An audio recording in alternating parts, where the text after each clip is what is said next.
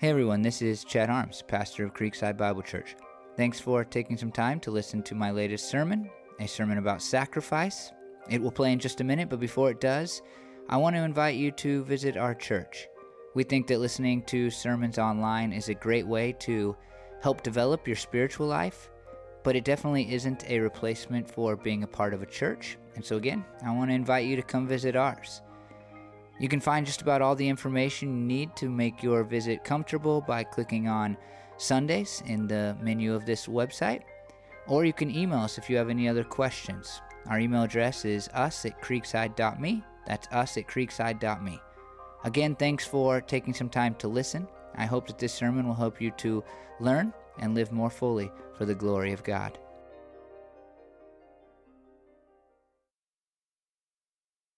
Well, for the last several weeks, we've been talking about sacrifice. And um, uh, I don't know if you're like me, but uh, there's a certain ambivalence that goes along with the idea of sacrifice.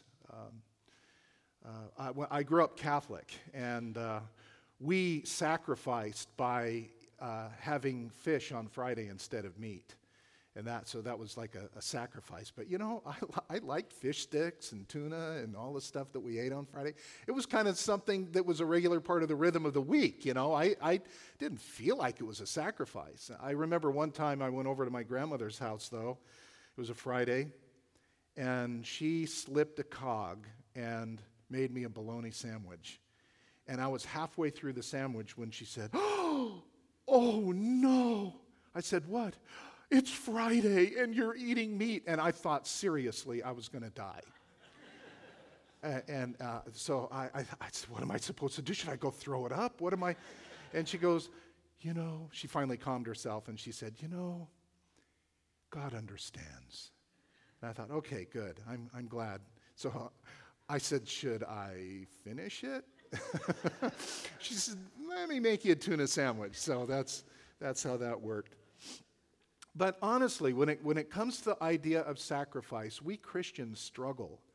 Um, we struggle more than other faiths for which sacrifice is an integral expression of their devotion to God. And um, I think this is why. When, when it comes right down to it, we struggle to understand what it is. Is sacrifice something that is only sacrifice if it's disagreeable? If it's painful, if it, if it presents some kind of profound deprivation, we, uh, uh, this church uh, acknowledges Lent. And uh, last year at the Ash Wednesday service, Pastor Chad gave us the challenge to give up something meaningful or give up something that you really feel will move you along in your relationship with God. And so I decided quietly, I didn't say this to anybody else, but I decided that I was going to give up my tendency to complain when things don't go the way I like. And it was one of my less successful Lenten sacrifices, but it is what it is. I, I, think of what Matt said last week. He used the illustration of the French soldier who gave his arm for his country, right?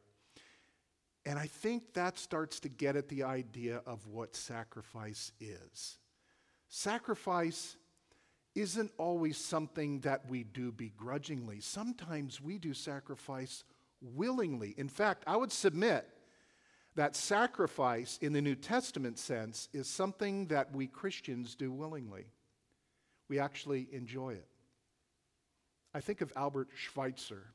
Schweitzer uh, was uh, born in 1875 in Germany to an evangelical Lutheran pastor. His father was a pastor and taught him music when he was a young boy. And by all accounts, Albert was a prodigy. He was brilliant. He became a world famous concert organist. Uh, he got his PhD in theology when he was 24, and shortly thereafter wrote the book titled A Quest for the Historical Jesus, which uh, became one of the most important books of its time. Schweitzer then went on to medical school and earned a medical degree and became a doctor and a surgeon. This was a man who could go anywhere he wanted to go, he could do anything he wanted. He was upwardly mobile. He was a rising star. He occupied leading positions in the University of St. Thomas, in the theological school there. And after he finished his medical degree, he decided to go to Equatorial Africa, French Equatorial Africa, and establish a hospital there to serve the needs of the village, uh, villagers in that area. It was a remote part of the world. When he died, he spent the better part of his life there. When he died, he was buried by a river that runs next to the hospital, and the only thing that marks his grave is a cross that he himself made. He died in obscurity. Here's a man who could have gone anywhere, done anything. He could have been a world leader. And he gave his life to serve the people in French Equatorial Africa. And you say, I bet if we, uh, uh, we if, when we see him in heaven and we ask him, was it worth it? Did you, did you enjoy your life? Do you think you had a fulfilling life? Do you have any regrets? for doing what you did instead of pursuing a life of fame and fortune and influence. And I'll bet you my bottom dollar that Schweitzer would say it was worth every bit. That's what I call total sacrifice, and that's the title of the sermon Total Sacrifice. What is total sacrifice? Let me give you a definition from a Christian standpoint, okay? I mean, there are a lot of people that can sacrifice in different ways. But from a theological point of view, from a Christ centered point of view, total surrender is willingly and joyfully giving up everything else that matters to us in exchange for the one thing that matters most. Notice the willingly and joyfully. We give up everything else that matters for the one thing that matters most. I love what Paul says in 2 Corinthians 5, verses 14 and 15. He says, Christ's love controls us. Since we believe that Christ died for all, we also believe that we all died to our old life. He died for everyone so that those who receive his new life will no longer live for themselves. Instead, they will live for Christ who died and was raised for them. So, we're talking today about living sacrifices. We're going to go to Romans 12. We've been talking all around it through this whole series on sacrifice, but today we're going to get right into that passage and, and get under the hood and see what really makes that passage work. But I have to tell you this if you're a living sacrifice today, it's only because you already died. So, um, you know, when we say, well, you know, it's, it's really interesting because living sacrifices are, I mean, a sacrifice is a sacrifice only because it dies. Well, guess what? We die too. We don't live until we die. We don't truly live until we die with Christ, until we die to the old way of life. And when that comes online, everything changes. Because the new life, the living sacrifice life that comes after death, that's real life. And it's a life of total sacrifice. Willingly and joyfully giving up everything that matters for the one thing that matters most. And as we look at Romans 12, we see the genius. This is one of the most important passages in the Bible.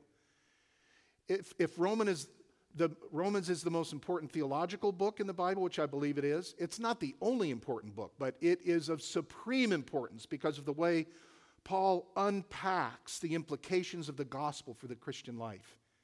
If, if Romans is the most important book theologically, then Romans 12, 1 through 8 is the most important part of that book.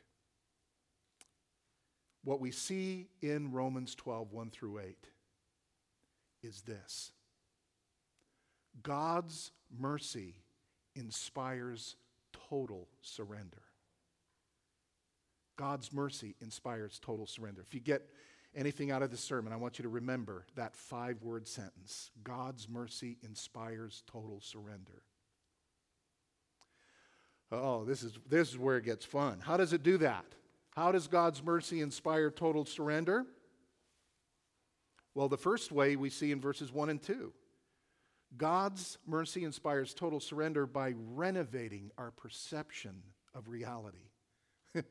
it turns us upside down. Let's, let's read this. Uh, Romans 12, it should be up on the screen there.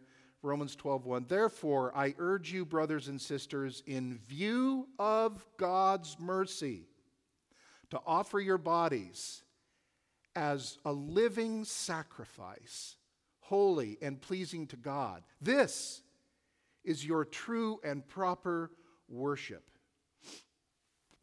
The first thing we need to understand is the placement of this text. Paul has spent 11 chapters developing, in the most extraordinary of ways, a picture of God's mercy. In Romans 1, he says, I'm not ashamed of the gospel of Christ, for it is God's power to save. Ah. Later on in chapter 2, he says, There's no bragging rights here. We're, we're all messed up. Whether you're a Jew or a Gentile, whether you come from a religious background or not, the ground is level. We all need God's grace. In Romans 3, he says, For all have sinned and fallen short of the glory of God. How do we access this grace? It's not by our own efforts, it's not by our own godliness, it's by faith. And from chapter 4 on, Paul deals, develops this beautiful idea of faith with Abraham as the forefather of the faithful. And uh, in chapter 5, he concludes by saying, We don't live by a cheap grace. And in chapter 6, he talks about the sanctifying work of the Spirit. In chapter 7, he talks about the inability that we have to, to overcome the flesh through fleshly means. When we try to do that, we're going to end up foiled every time. And then 8 1 is the greatest most hopeful verse in all the Bible. There is therefore now no condemnation for those who are in Christ Jesus. And then in chapters 9 through 11, he develops the idea that Jesus truly is the Messiah. Even if the majority of the Jews don't accept him, God always works with a remnant, and he always sets us up to receive his grace.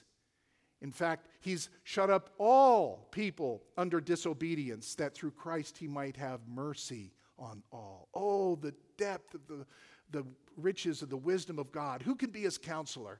His ways are ennobled. Paul, Paul ends chapter 11 with this great doxological expression of praise as God pours out his mercy on all of us. And then, now, he comes to chapter 12, our text.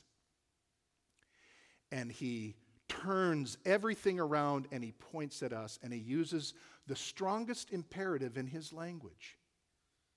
He, he, it, it literally means, I call you to my side. Therefore, I urge you, brothers and sisters. That, that, that verb there means he's grabbing them by the collar and he's saying, Now pay attention because this is where the rubber meets the road. In view of God's mercy, what, what view? view that they have from looking at 11 chapters of the most beautiful explication of God's mercy in the Bible. In view of all that, offer yourselves as living sacrifices. What is this living sacrifice? It is what the NIV says true and proper worship. That, I'm sorry, is a lame translation of the text. In fact, there is no translation that gets this right. The reason why is because there's no simple translation that can convey what Paul has just done here. He has used two words. One comes from Greek philosophy, and it, it's the word from which we get our word logic. The other comes from the Septuagint, the Greek translation of the Old Testament, and it describes the daily activities of the priests, what they did on a daily basis. Logikein latrein is, is, is what it is in the Greek. I hate to throw around Greek. I mean, but I've got to set this up, right? So this is the way to do it, right? So Paul, Paul is, is, is saying, in essence, that we are to take our daily lives and appropriate it to the glory of God. Now, think about what the priests did. They had a rhythm. They got up, they did the morning sacrifice, they cleaned up, they dealt with people, they, they trimmed the lamps every week, they put out new showbread every week. They had their weekly, their daily and weekly rhythms, and then they get the. Now, imagine though, imagine. So, a morning sacrifice. No big deal, right? Well, have you ever butchered an animal? I mean, a, a good sized animal? I mean, that's a lot of work. You know, any butchers here? Anyone that's ever butchered? Yeah. Hey, all right, very good. That's a lot of work, isn't it? A lot of work. A lot of mess, right? And imagine so you get this thing out there, you finally get it all offered up, and, and uh, you, are cleaning up, and here comes, here comes Jacob. Um, down the road, or uh, I, I, came up with that name. I mean, a Hebrew name, right? So this guy, Joe, or whatever, he comes down and you see him bringing his lamb. He wants to do a free will offering. Man, I just cleaned this thing up. So you know, it, it's uh, the, they were they were they were also civic leaders. They had to deal with people's problems. They they were busy, and it was all latreia. That's the word in the Septuagint. Logi kain latrein. He's saying, I want you to consciously appropriate your daily life to the glory of God. Now, Eugene Peterson, uh, in his translation, The Message, is the only one that actually renders this in a way that gets close to what Paul was talking about. He says, So here's what I want you to do, God helping you. Take your everyday, ordinary life, your sleeping, eating, going to work, and walking around life, and place it before God as an offering. It took a paraphrase to get this right. Peterson captures the idea of logikein latrein better than anybody I've seen, better than the commentaries. What does that mean for us? Think about it. How I drive my car, something I do every day. I'm not saying I got this down. All right, just true confessions here. But but you know when you're you're going down the road and you're kind of in a hurry, and it's Murphy's Law. You catch every light when you're cutting it thin already, and then somebody comes up and they want to move over into your lane. What do you do? Well, if you're present to God's presence in that moment, you might just do something differently than you would ordinarily do, which is to accelerate and close the gap and just. No, you'd back away and you'd say, Lord Jesus, this I do to your glory. I'm treating this person the way you would treat anybody for whom you died. See, there's something that happened there. See, I, I consciously seized that moment for the glory of God. Do you see that?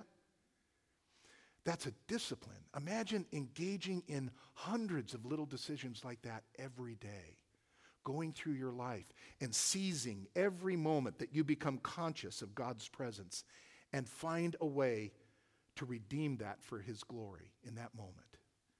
You're having a conversation with somebody and you're you, you know you, you got this really good little tidbit of gossip that you could unload you know and it'd be kind of fun you both would have a really enjoyable time talking about this person in a negative way but something occurs to you in that moment this is not an appropriate thing to be talking about. I'm not going to say this. Lord Jesus, I keep silent to your glory. See? So imagine getting out and, and seizing life in a very different way. God's mercy calls us to live into our differentness as God's people. Uh, verse 2 Paul writes, Do not conform to the pattern of this world, but be transformed by the renewing of your mind.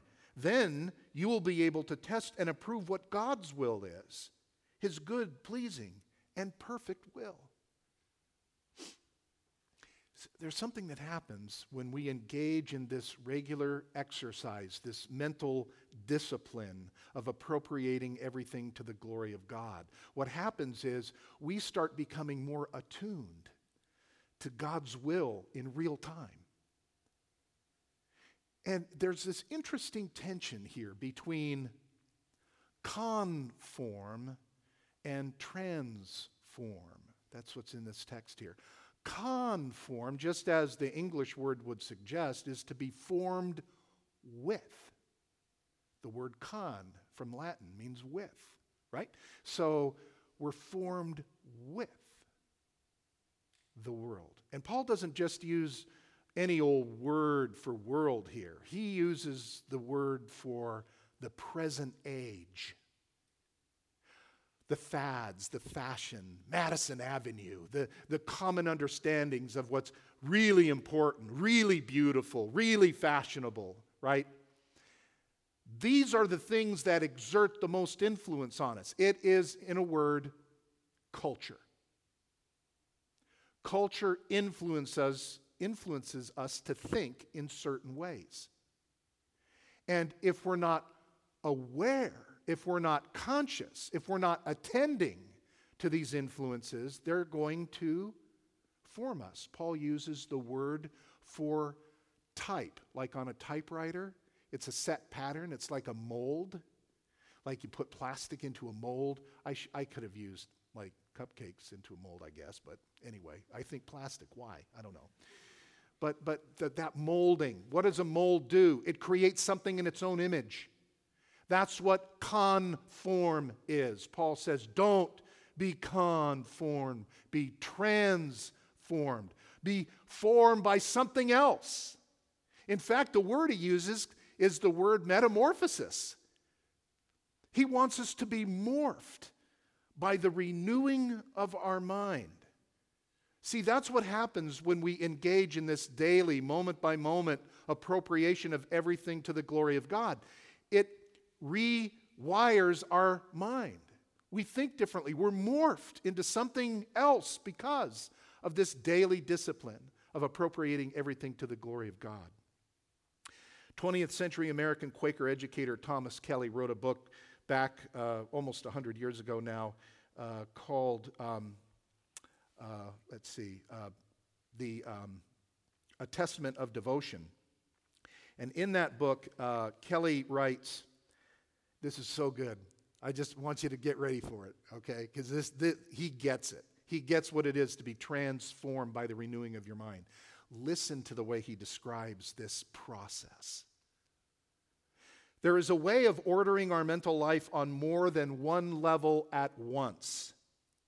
On one level, we may be thinking, discussing, seeing, calculating, meeting all the demands of external affairs, but deep within, behind the scenes, at a profounder level, we may also be in prayer, adoration, song, and worship, and gentle receptiveness to divine breathings. The secular world of today values and cultivates only the first level, assured that there is where the real business of mankind is done, and scorns or smiles in tolerant amusement at the cultivation of the second level, a luxury enterprise, a vestige of superstition, an occupation for special temperaments. But in a deeply religious culture, men and women know that the deep level of prayer and of divine attendance is the most important thing in the world. It is at this deep level that the real business of life is determined. Isn't that good? Whew, man, if we could get this, we'd, we'd have this Christian life stuff nailed down. Really, seriously. This is total sacrifice. See, God gets every part of us. God's mercy inspires total sacrifice by renovating our perception of reality. But that's not the only way we see in our text. God's mercy inspires total sacrifice by obliterating our sense of independence. Ooh, now that's getting personal. But really, look at verses, uh, verse 3. We'll read that right now. For by the grace given me, I say to every one of you, do not think of yourself more highly than you ought, but rather think of yourself with sober judgment in accordance with the faith God has distributed to each one of you. All right, we got to get some things straight here. This, by the way, is another abysmal translation. There's uh, uh, the New American Standard Version probably gets closer to any of them. Um, but Paul isn't talking about the faith that's been distributed. Uh, it, people get troubled here because he uses literally the phrase measure of faith. And um, so people are wondering is he talking about um, giving some people more and some people less? So God gives uh, me a bigger measure or a smaller measure? And, and I guess, no. But he does use the word metros. It's the word uh, for metric. We get that, our, our uh, English word for that he's literally talking about a measure of some kind. And, and I want you to think with me about a good image that would help us get our minds wrapped around this. Think of a yardstick, right? A yardstick. How, how long is a yardstick? Three feet. Okay, so we've got three measures, measure the feet, right? How many, in, how many uh, inches in a foot? Uh, 12, right? So this isn't really a math lesson, but I'm, I'm okay. So we got 36 inches. So we got 36 of those measures, right? What would happen if we took one of those measures away? We'd have an incomplete yardstick, right? It wouldn't be the full measure anymore, it'd be something less. That is what Paul is saying. He's saying that every single one of us occupies a place on the yardstick.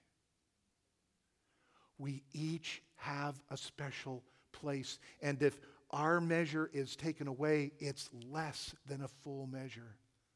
It's less than what it should be. You say, Really? Is that what Paul's saying? Yeah, I'll prove it. I'll prove it. But first, let me just say that Paul uses different metaphors, and he likes to mix his metaphors, which, according to, to good English uh, style is not a very good thing to do. But he spoke Greek, he didn't speak English. And he liked mixing metaphors. And I like it too because theologically it works a little better.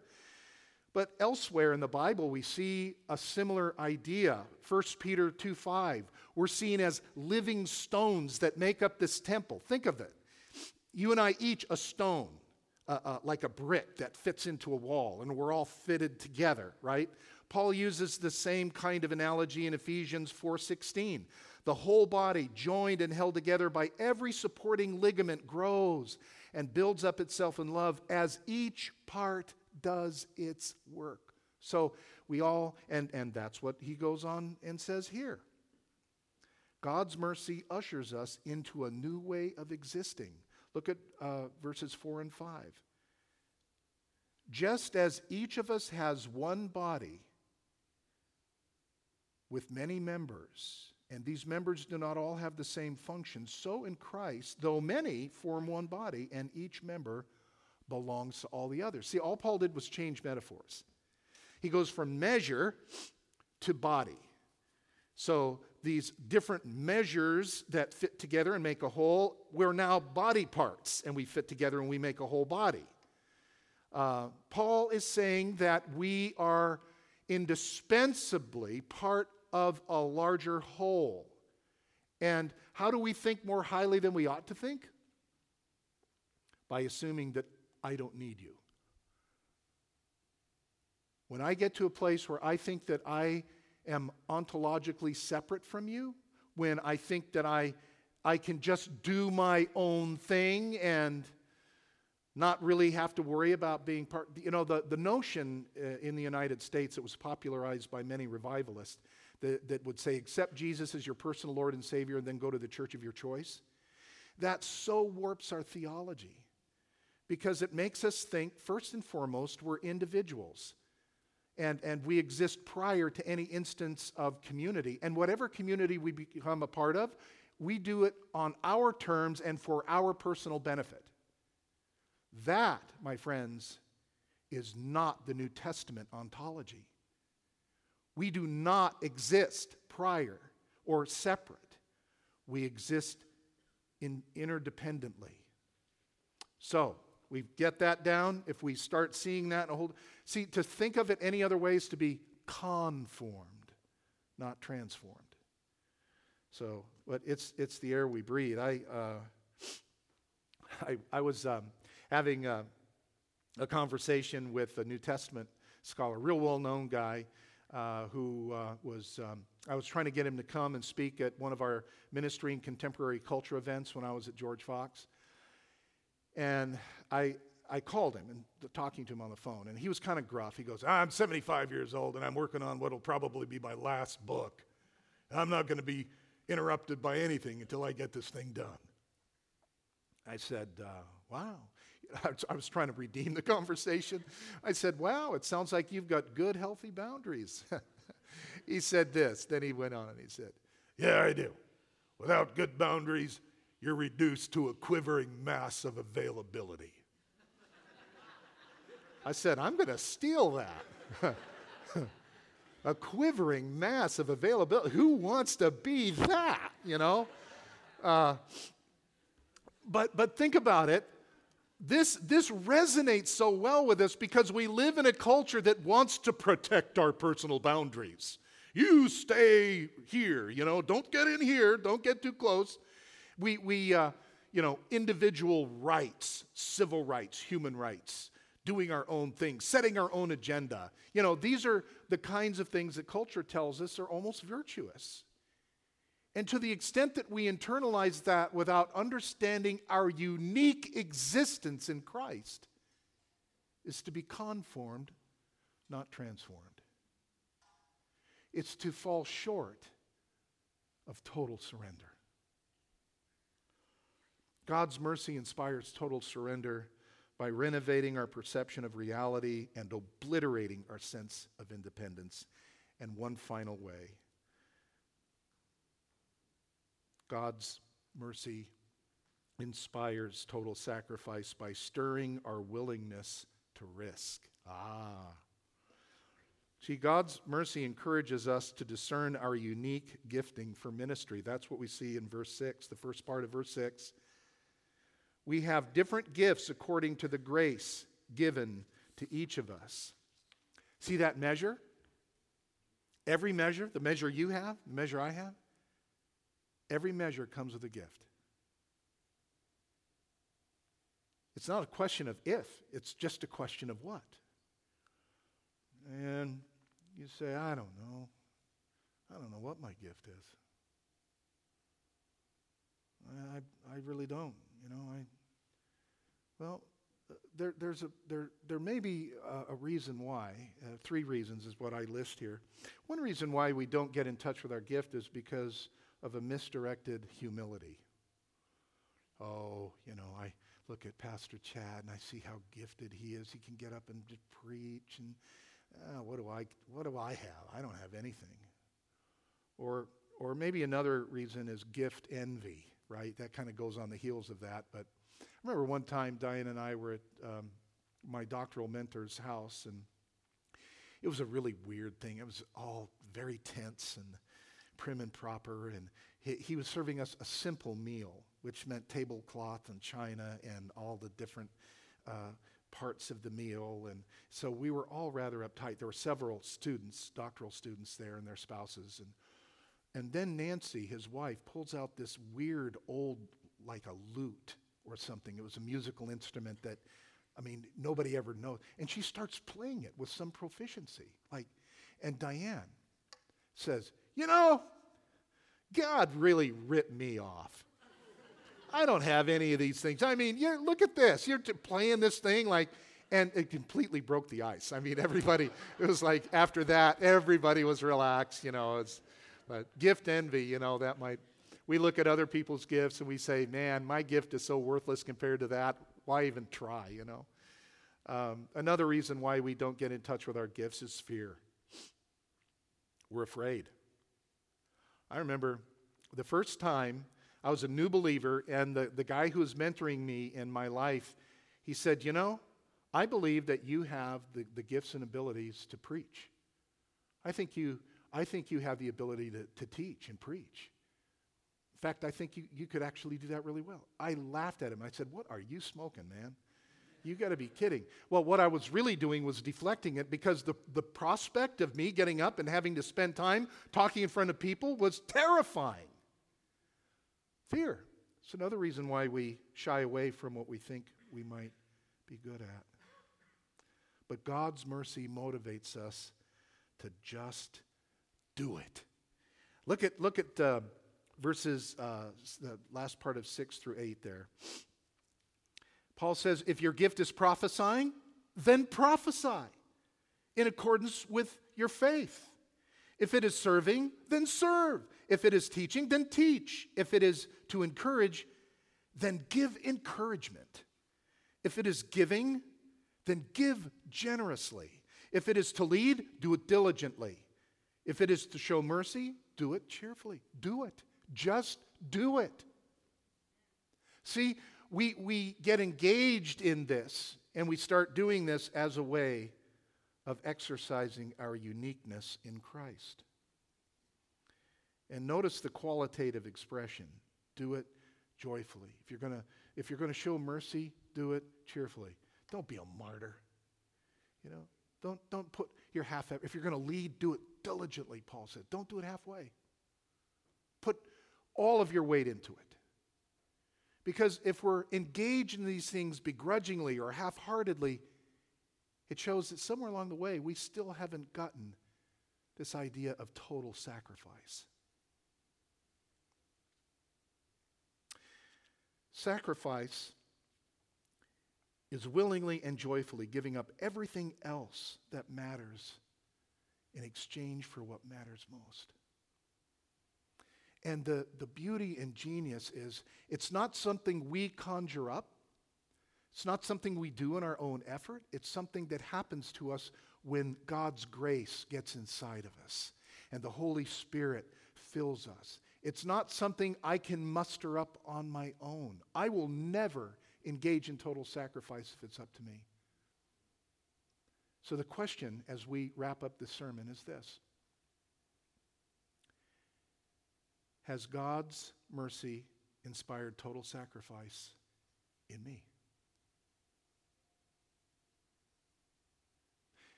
If you don't think it has, I don't want you to beat yourself up and say, oh, yeah, I'm just a scumbucket. I just, I don't know. Don't try to engage in a whole new set of resolutions. In other words, don't try, don't presume that you can pull yourself up by your own bootstraps and get this without God's help. Because what we're talking about in total sacrifice is actually a byproduct. It's a byproduct of a life that is rightly oriented with God. So, what, what, what you need to do is go back to the well. Go back to God. Just turn back to Him. The Bible says if we draw near to God, God draws near to us. So that's the first step. Draw near. And you don't have to go off in the mountains or, or, or off to the ocean to do this. You can do it right in your car. In fact, your, your car is actually a pretty good vehicle for worship if you use it that way. If you're like me anyway, I tend to be an uptight driver, so I, I, I have to be conscious about sanctifying those times in the car, right? But, but there are other, in every conversation, in every way. So just tune in to God. And then Listen. Be attentive.